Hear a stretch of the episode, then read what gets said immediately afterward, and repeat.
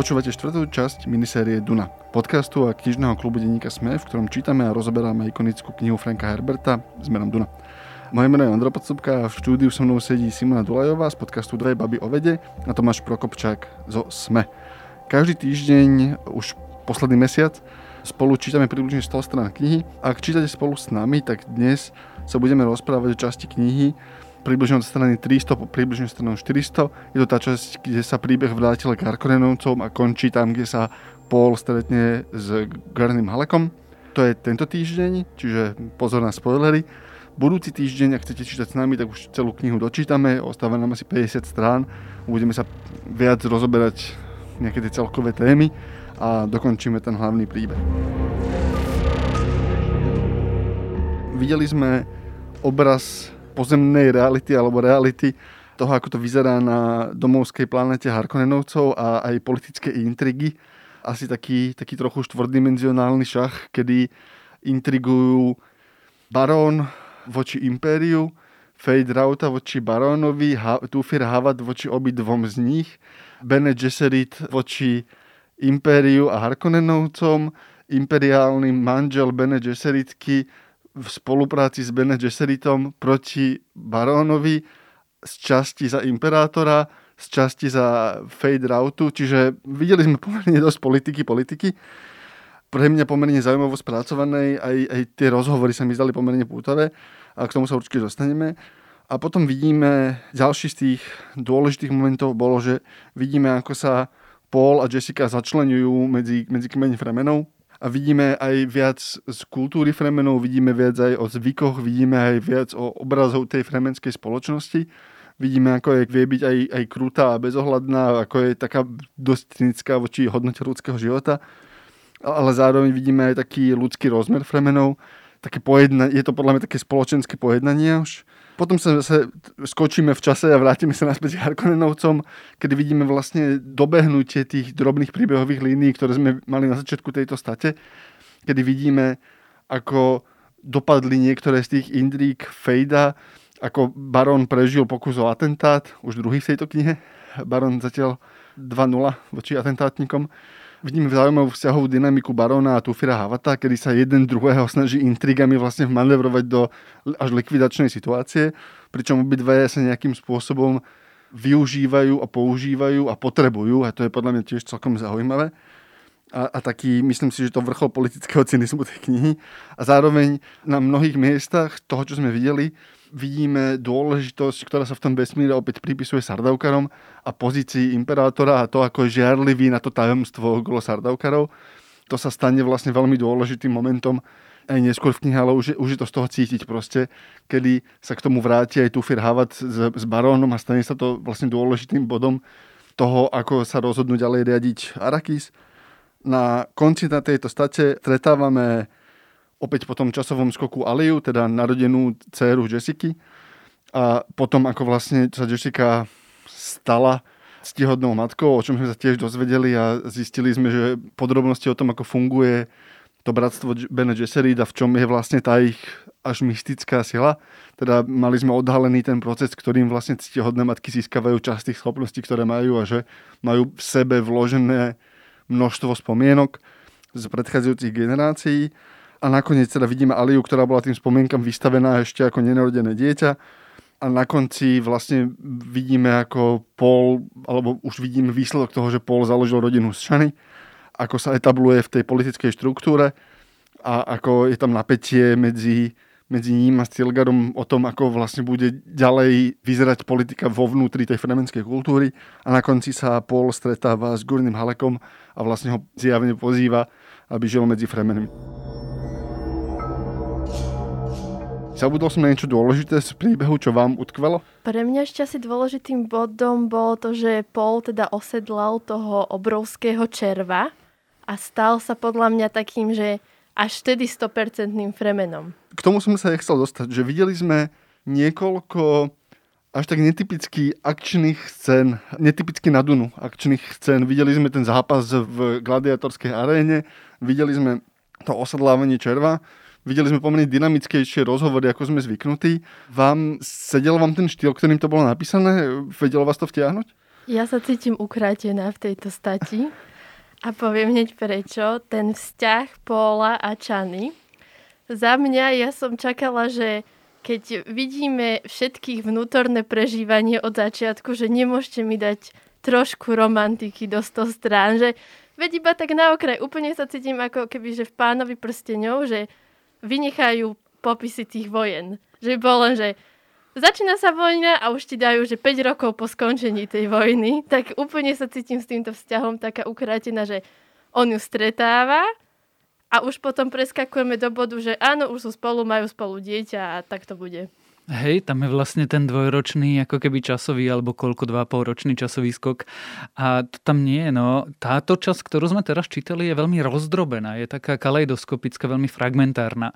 Skáčeme vlastne z miesta na miesto od Harkonnenovcov k Fremenom, tam a späť od rôznych scén. A mňa to, priznám sa, už ako čitateľ aj mierne iritovalo, že každých povedzme 20 strán, alebo povedzme 20 minút, 30 minút čítania človek číta o niečom inom a sú nedopovedané vlastne tie línie, lebo tam zrazu ide niečo iné a možno to bude dopovedané neskôr v knihe, alebo nebude dopovedané neskôr v knihe, alebo potom urobí ten ako keby autorský podvod autor a skočí o dva roky dopredu a my nevieme, čo sa udialo, len sa môžeme e, domnievať, ale je to také podľa mňa nepoctivé od e, Franka Herberta. Čiže tiež sa cítil ukrátený? Cítil som sa, že sa so mňou zahráva a že používa prostriedky, ktoré sú remeselne nefér.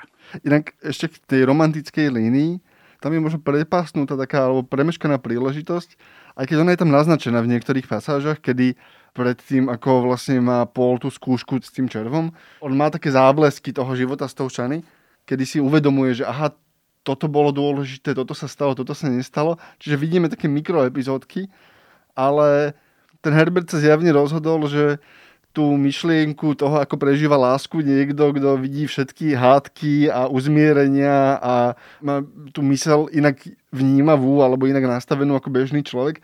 Moderný autor by sa v tom asi hrabal trošku viac v tejto linke neviem, či by to tá kniha uniesla. Akože kniha, ktorá má toľko línií, kniha, ktorá má toľko, toľko rozrobených tém, tak neviem, že či by, to, či by to uniesla. Myslím, že niektorí ďalšie, už asi o tri knihy neskôr, by sme mali podobný eh, romantický aj príbeh, opäť zasedený trošku do iného kontextu, ale rozmýšľam o tom, že či by tá Duna to zvládla.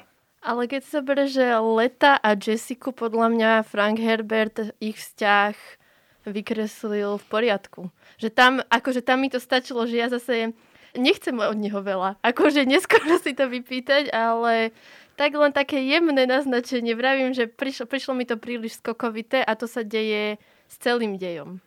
A keď ty vlastne hovoríš, že nie si si istý, či by to tá Duna uniesla, nie je vlastne toto autorská chyba. E, jasné, že dneska by bol plochejší a nesnažil sa ten spisovateľ rozvíjať toľko rôznych línií na takom malom priestore, ale nie je vlastne toto Herbertov problém v skutočnosti, že je to také utržkovité, že sa on ako autor snaží povedať strašne veľa na relatívne málom priestore. A potom ja napríklad rozumiem tomu, že Duna je taká populárna, pretože každý si tam do nej vnáša, interpretuje, projektuje niečo to svoje, lebo, lebo je to nedopovedané. A je tam strašne veľa vecí nedopovedaných a naznačených a preskočených a Herbert chce rozprávať o ekológii, o klanových štruktúrach, o fungovaní aristokracie, o fungovaní psychológie, LSD, buddhizmu, ako drogy majú vplyv na náboženstvo, ako náboženstvo na politiku, ako to všetko spolu má dokopy dokopy súvisieť a občas nejaká akčná scéna, nejaká tá fauna, flóra, čokoľvek. A už teraz som vymenoval niečo, z čoho by každý iný urobil akože 500 častí, alebo Netflix natočil 8 sérií nejakého seriálu a, a my sa bavíme, že o 100 stranách v knihe. To je celkom, myslím si, že dobrý postreh, že má to takú trochu kvalitu nejakých tých prehustených vecí typu Silmarillion alebo niečo, kedy si vieš vo svojej hlave si vieš z, z troch strán vyprodukovať celú novú odnož toho príbehu, ktorá je tam naozaj že, tak ako naznačená alebo zhrnutá. Ale, ale nedá mi to, lebo si to otvoril. Ja keď som si to teraz znova čítal, tak som sa pristavil a asi najviac som sa pristavil pri dvoch scénach. Tá prvá bola tá, tá scéna s tým červom, ktorá sa mi zdala pomerne pekne a akože dynamicky napísaná. A tá druhá bola presne ten moment interakcie, alebo ten moment, akým Herbert znázorňuje alebo vysvetľuje to drogové opojenie. Kedy vlastne ťa zoberie a opisuje ti, a pre mňa to bolo pomerne taký akože zaujímavá, zaujímavá čitateľská skúsenosť a zaujímavý ma aj váš názor toho, že, že, že ti pomerne zaujímavým spôsobom opisuje zmenu myslenia. Proste opisuje ti to, že ako droga vlastne ovplyvnila myslenie nejakého človeka, že to spája s takým tým mierne nadprirodzeným alebo, alebo takým tým vedecko-fantastickým konceptom toho, že aha, vďaka tej zmene vedomia som schop, bola tá Jessica schopná uskutočniť chemické reakcie. Prišlo mi to veľmi akože 60. 70. roky, ten, taký ten povedzme, že Woodstockový, uh, taká Woodstocková línia sa mi v tom odohrala. Naivný scienticizmus. Jednak a jednak spojený trošku aj s tou, povedzme, drogovou kultúrou, ktorá v štátoch vlastne vtedy bola, alebo začala tak ako viac sa objavovať. Ale o tom sme sa bavili v minulej epizóde, že jedna z interpretácií Herberta môže byť aj taká, že on bol výrazne ovplyvnený celým týmto akože vojenským výletom do Ázie a celou tou detí kvetov kultúrou, pretože možno je to z našej strany nadinterpretácia, ale je tam vidieť také prvky, ako keby však aj drogy, aj jednoduchosť, aj deti kvetov, aj poďme tancovať s prírodou, aj keď teda tancujeme na piesku, ale jednoducho je to také akože, že naivné. Minule sme rozprávali o vlastne tom divochovi rusovovskom, že to je také ako keby väčšino pochytajme sa za ruky a bude lepšie. Ja som až do tohto momentu vôbec nerozmýšľala nad tou scénou v súvislosti s drogami, že ako keby som úplne eliminovala tento dej. Mňa tam fascinovalo ten prenos tých spomienok z tých generácií ctihodných matiek predtým. Mám to z takej, z toho biologického pohľadu sa pozerám na to, ako vlastne, že dieťa vždy dedí tú mitochondriálnu DNA po matke, čiže vlastne ako keby, že céry môžu si prenášať tú mitochondriu až do tej pravekej Evy alebo nejakej spoločnej starej matky. Takže ja som sa v tejto scéne zamerala ako keby na to, že tieto drogy som vnímala alebo ten vplyv myslenia úplne iba tak periférne. Ty si, pokiaľ dobre vie, molekulárna biologička. To by ma zaujímalo ako molekulárny biolog. Čítal túto scénu o väzbách, presúvaní uhlíku a, a všetkých tých organických veciach, ktoré sa tam mali odohrávať. Ja sa priznám, že vôbec som asi nezapojila tento taký ten vedecký mozog do toho. Ja som si, že užívala tú scénu a jediné, akože páčila sa mi táto myšlienka, čo som si spojila, ale priznám sa, že som to nejako neanalizovala, takže či mi to sedí chemicky, či mi to sedí molekulárne, to zase som si chcela oddychnúť pri tejto knihe. Ja ešte k tomuto, mne sa tu zdá veľmi zaujímavé, ako sa v tej jednej scéne spája niekoľko konceptov pomerne jednoduchou metaforou. On zobral, zobral človeka, ktorý prechádza zmenou vnímania, ktorá je navodená tou drogou, zobral Jessica a hovoril, že jej vnímanie sa zmenilo do toho, že sa vnímala sama seba ako jeden bod. A potom použil ten jeden bod presne ako, ako chemického agenta, alebo ako molekulárneho, alebo atomického agenta, kedy opäť si, si pri, tej, pri tej metafore jedného bodu, ktorá proste vykonáva chemické zmeny, a potom sa dostal k jednému bodu, opäť ti drží tá metafora úžasným spôsobom, s vedomím, kedy tie vedomia tých ctihodných matiek minulých boli stvrknuté do jedného bodu, kedy vedomie Alie bolo stvrknuté do jedného bodu, ktorý prežíval iba nejaké veľmi základné koncepty. A tá jedna metafora ti v tej scéne drží naprieč niekoľkými konceptami. Ona ti drží nejakú, je, je to napäté, držíte nejakú metaforu k vedomiu, držíte nejakú metaforu k molekulárnej fyzike alebo k molekulárnej chemii, držíte nejakú metaforu k vnímaniu alebo k vnímaniu samého seba pod vplyvom drog. To je to, čo si aj ty Tomáš hovoril, že je to hrozne nahustené a vieš si v tom nájsť ten svoj rozmer, či už si človek, ktorého zaujíma ktorýkoľvek z tých aspektov. Čiže myslím si, že, že toto je tá scéna, ktorá veľmi pekne ukazuje tú, tú hustotu toho písania. Ja si myslím, že si strašne láskavý k Herbertovi. Lebo mi to príde, že, že to je ako keby nadinterpretácia rovnakého typu, ako keď chceš v Demokritovom atomizme vidí, vidieť časticovú fyziku. Tak dá sa to, ale je to v skutočnosti nezmysel. Ale asi sa to dá všetko vidieť. Dá sa tam vidieť e, chémia, dokonca on používa slova ako katalizátor v tej scéne, ale mne to príde, no skôr ako taký opis e, trošku bad tripu. V tých poznámkach, ktoré ja som si urobil predtým, ako sme nahrávali, mám ešte dva veľké okruhy. Jedným je to, že by som sa chcel vrátiť k tej kultúre Fremenov, lebo minule sme sa rozprávali o tom presne aj o tej interpretácii na tej rovine tej jednoduchšej kultúry, ktorá trpí pod inváziou väčšej kultúry. A ja som začal rozvíjať nejakú tú debatu o tom, že ako tá kultúra musí byť primitívna a chce byť úplne zameraná. Keď sme čítali tú druhú stať a keď som si spomenul, ako veľmi sa snaží Herbert rozpracovať tú kultúru Fremenov, tak rozmýšľam, že či som v tej minulej časti ako zase trochu netrepal, lebo mám pocit, že je možné, že, že sa tie dve pointy nevylučujú, ale on sa snažil aspoň v tejto stati vykresliť tú kultúru ako niečo hlboké. Ako niečo, čo sú ľudia, ktorí sú mimo tej veľkej štruktúry toho známeho vesmíru, ale napriek tomu si boli schopní urobiť nie, nie úplne sofistikované, ale zmysluplné rituály, zmysluplné zvyky, zmysluplný spôsob života. Vidíme, že to nie sú barbarskí ľudia, ktorí by proste iba chceli prelievať krv, ale vidíme ich, ako majú školy, vidíme ich, ako majú nejakú formu priemyslu, vidíme ich, že majú pomerne komplexné to náboženstvo. A napriek tomu majú tú jednoduchú politickú štruktúru, stále kmeňovú, ktorá sa vlastne stáva na konci tejto state aj tým, tým akože citlivým bodom, kedy sa rieši téma následníctva, ktorá sa riešila súbojom a Paul si uvedomuje, že pre svoje, svoje ciele je to nepoužiteľná forma následníctva, lebo si chce zachovať tých verných vlastne ľudí na vrchu.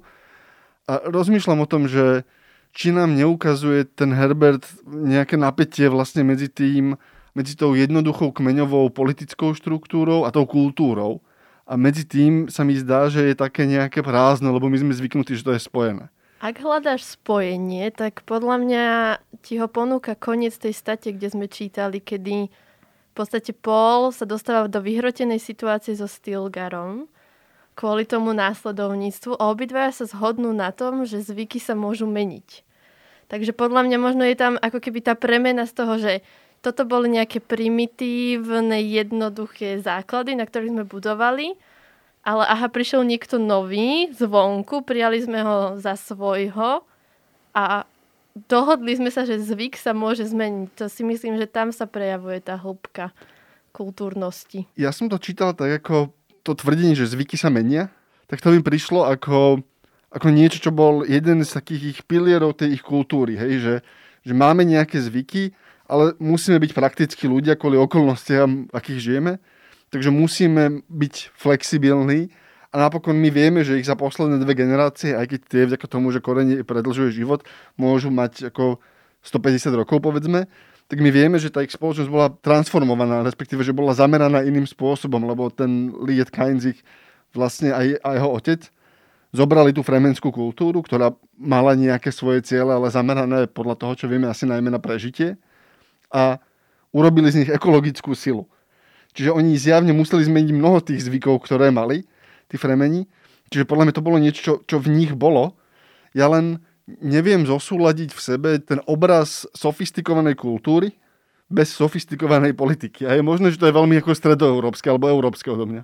Možno to netreba robiť vôbec. Možno, že to vôbec nie je sofistikovaná kultúra. To, že niekto má rituály, tradície, ešte neznamená, že to musí byť nevyhnutne sofistikovaná kultúra. A teraz to nemyslím ako hodnotiaci úsudok, jednoducho tak sú spoločnosti, ktoré sú zložitejšie a sú jednoduchšie, akože to, že niekto má školy, že má niekto nejakú spoločenskú hierarchiu a že sa nejakým spôsobom rieši to, kto bude viesť síč, alebo teda klán, ešte neznamená, že to musí byť nejaká akože hĺbka. Aj Taliban má školy a pritom by sme to asi nenazvali sofistikovanou kultúrou. Čiže a to vôbec nemusí byť akože, že dobre. Užitočné je to skôr v tom zrkadlení alebo v tom protiklade, keď vidíš e, tú zložitosť, tú Harkonnenovskú zložitosť, tú politickú zložitosť.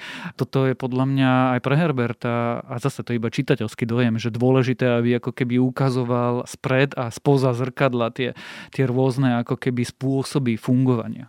Ja ako by ty si tam cítil kontrast medzi tým, že ti ukazuje vlastne v tých scénach za sebou ten komplikovaný politický labyrint, ktorý sa deje u Harkonnenovcov a vlastne tú až brutálnu priamočiarosť, ktorú, ktorú sme videli u Fremenov. Snažím sa racionalizovať si sám pre seba to, že každých 20 strán skočí niekam a keď teda pozerám sa 20 strán na jednoduchú ako keby kmeňovo tuaregovskú kultúru a potom zrazu skočím k Harkonnenovcom, tak keď už nič iné nevidím, tak tam vidím aspoň brutálny kontrast a, a to je určite autorský zámer, inak by takto tie kapitoly kapitoly za sebou nenasekal.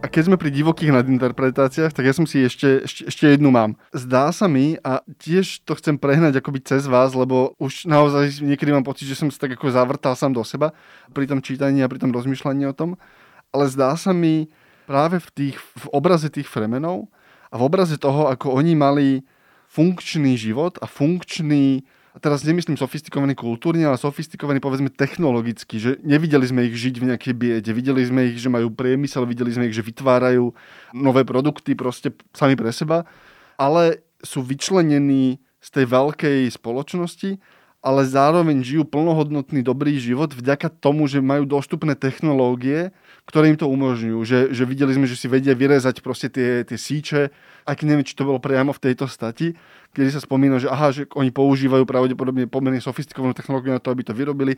Vieme, že vedia vyrobiť najlepšie filtršaty na tej planéte, lebo proste rozumejú tej technológii.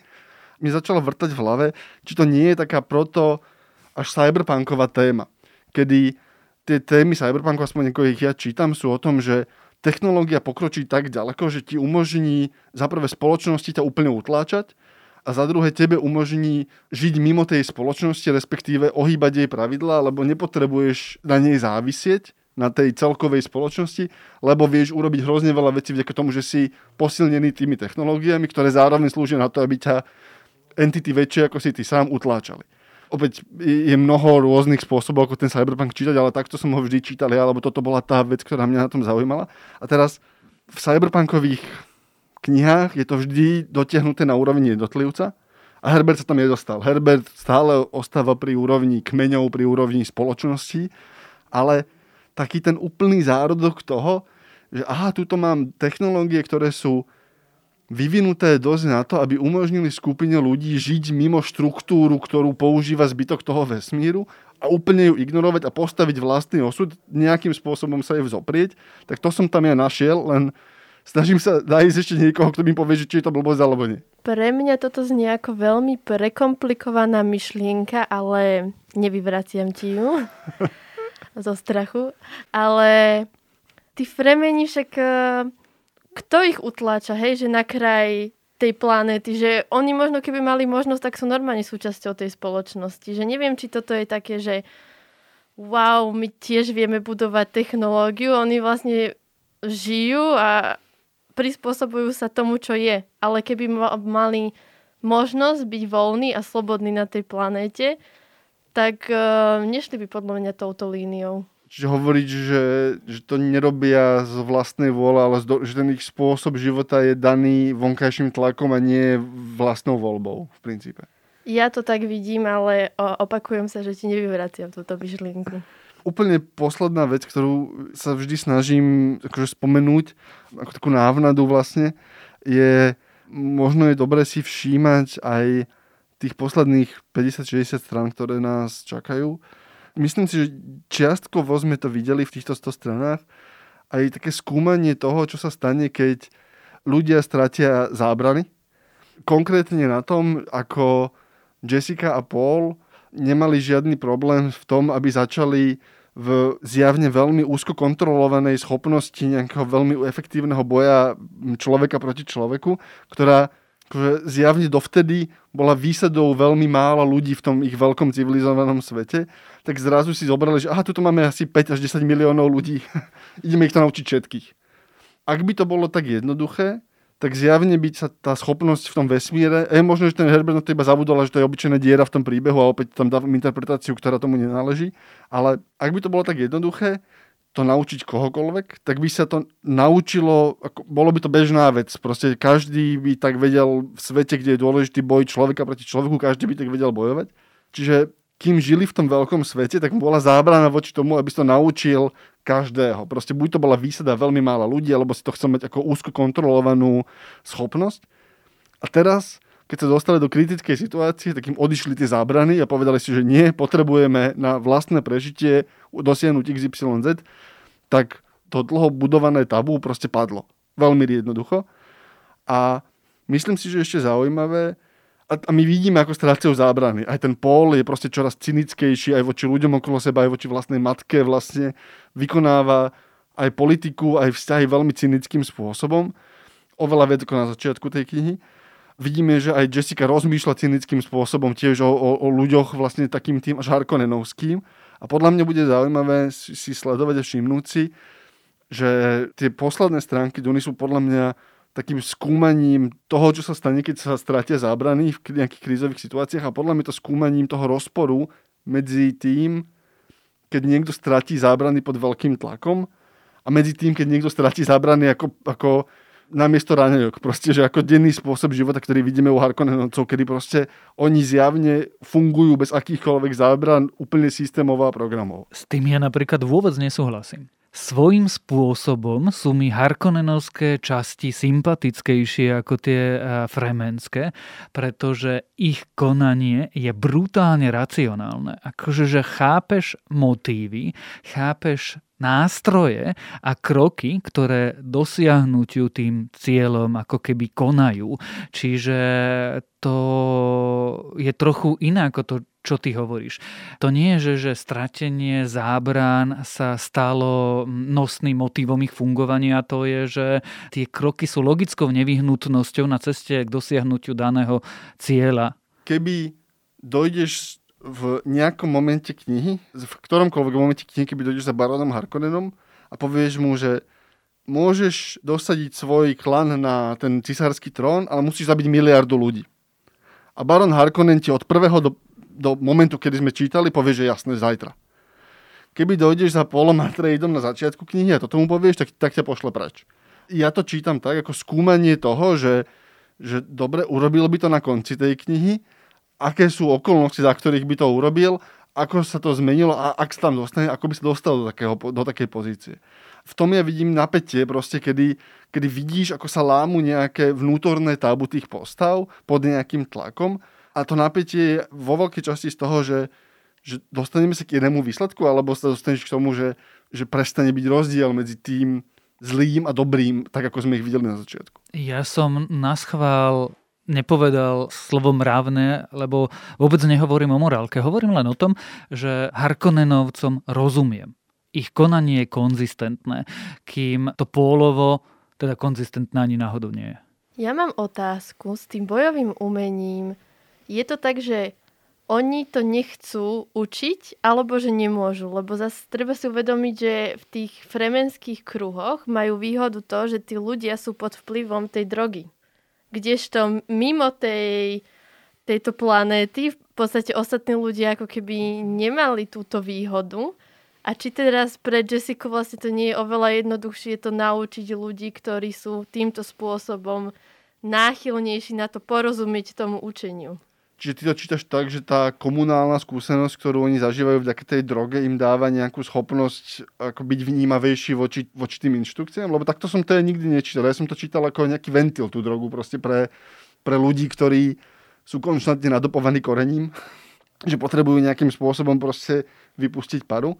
Ale toto je zaujímavý rozmer, lebo my vieme, že ich to robí vnímavejším a my vieme, že oni majú nejakú, nejakú, nejaký zvláštny druh komunálnej skúsenosti pod tou drogou to je celkom zaujímavý rozmer, takto som o tom ešte nerozmýšľal. Vyzerá to tak, ako keby mimo tej planéty ty musíš hľadať jednotlivcov, ktorí majú v sebe takýto dar, kdežto na tej planéte mne to prišlo, že všetci sa ako keby naraz dokázali alebo naraz dokázali na to nabehnúť. To je zaujímavé. Takto som, takto som o tom nikdy neuvažoval, lebo my tiež sme videli, že a, a to vlastne bolo, to, to presne spomínal aj, aj tu Havat v tejto stati, ktorú sme čítali, že, že dôvod, prečo proti ním ten imperátor zasiahol, bolo, že boli schopní vycvičiť jednotky, ktoré sa takmer rovnali Sardaukanom, alebo boli lepšie, ale z toho, ako o tom rozprával, to boli akože malé vojenské jednotky a potrebovali výnimočných, mimoriadne schopných ľudí, aby dosiahli tú úroveň. Že to bola veľmi ťažká vec. A nikdy som sa nezamyslel nad tým, že či to nebolo možné, alebo že či, alebo že či nechceli. Hej. Mal som vždy predpoklad, že keď to mohlo naučiť toľko fremenov, tak sa to asi mohol naučiť každý, ale je možné, že jedna z tých interpretácií asi naozaj je, že sa to inde nedalo zreplikovať naozaj. Tomáš, keby si mal vybrať jednu z týchto verzií? Normálne neviem, akože že určite niečo, čo by sme nazvali rozšíreným vedomím tých fremenov vďaka tej droge tam je, ale ja sa priznám, že ja úplne ako nepozorný čitateľ dodnes poriadne nechápem, čo je to tajomné umenie, ktoré nikto neovláda, len ten Polich a, a tá Jessica ich všetkých naučí a zrazu z tých dobrých bojovníkov sú ešte lepší bojovníci, lebo je to len taká náznakok. Samozrejme, že to má aj ten moment, že predtým to bolo asi skryté za nejakým náboženským akože tabu a učiť sa to nesmie a im, im tým, že akože stratili zábrany, tak sú ochotní naučiť hoci koho, hoci čo. Ale ja som vlastne ani z tej scény toho súboja, keď Paul porází toho Jamisa, tuším, nepochopil, že vlastne čo je toto tajomstvo, ktoré má on navrh, pretože z tej scény som si len všimol to, že on je jednoducho lepšie vycvičený bojovník, akože má za tým viacej poctivého tréningu, ale nepochopil som, že, že čo je ten ako keby uh, karate move, ktorým uh, tam rozbijú tých všetkých ostatných. Mne sa zdá, že to je kombinácia toho vojenského tréningu, ktorý dostal Paul vlastne od Duncana Idaha, od tých akože, galakticky známych učiteľov a toho Bene tréningu, ktorý Jessica má, kedy to viackrát spomínajú, že to sú špeciálne nejaké svalovo-nervové postupy, ktoré sú takmer tajomné a takmer mystické, ale sú dosiahnuté nejakým špeciálnym tréningom. A, a to je to, že od útleho detstva, hej, že Paula učili od útleho detstva toto a vďaka tomu má tie schopnosti.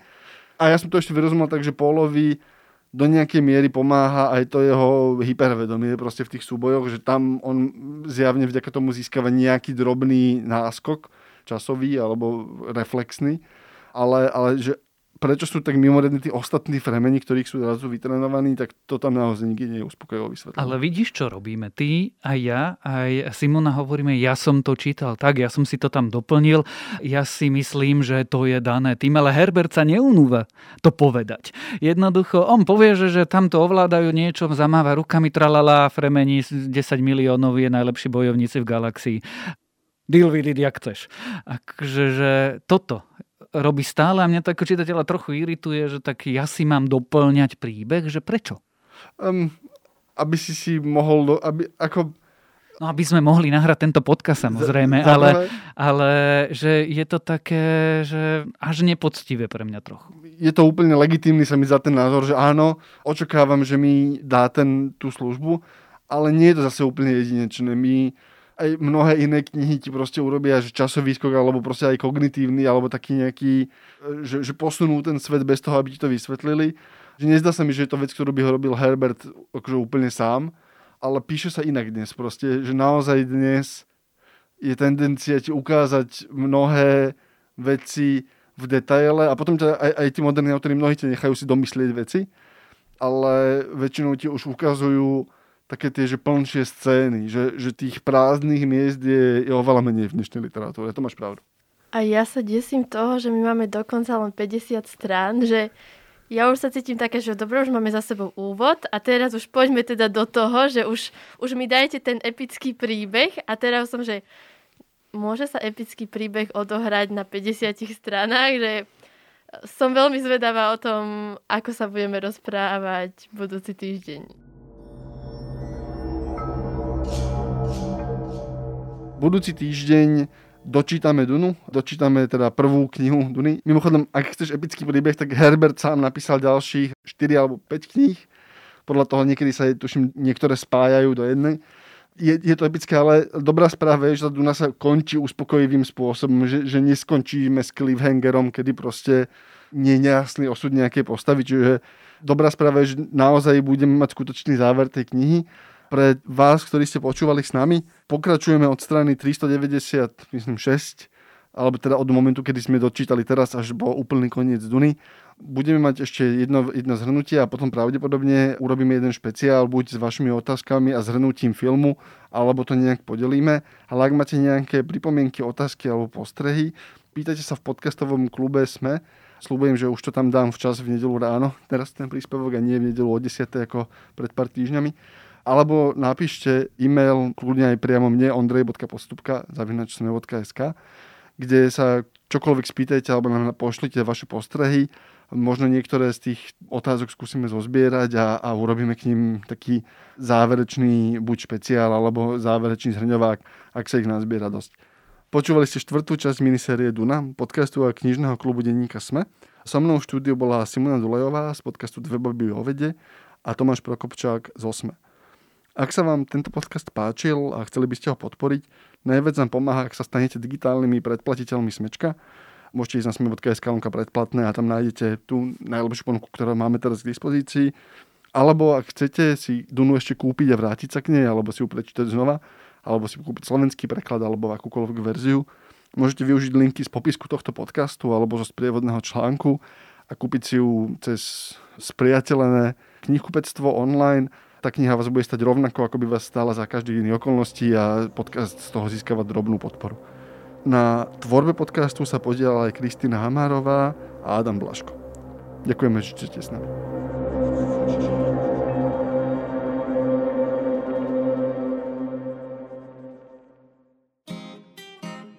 Viete, čo je to piatoček? Ja vôbec, ja akože absolútne vôbec, hej. Skutočne? Nie. Piatoček je satirický podcast nie len o politike. Klamstva, klamstva a klamstva. Kristýna, Viktor a Adam vás v ňom každý týždeň prevedú tým najbizarnejším, čo sa stalo na Slovensku aj vo svete. V každom dieli vyberú aj tragéda týždňa a na záver sa možno aj trochu opustia. Čože? Piatoček vychádza prekvapivo každý piatok. Vždy vo výplatný termín júnovi, júlový, to znamená vo výplatnom termíne za kalendárny mesiac mája. Nájdete ho vo všetkých podcastových aplikáciách. A je, je. Poskávame vás všade. Viete čo, urobím to tak, že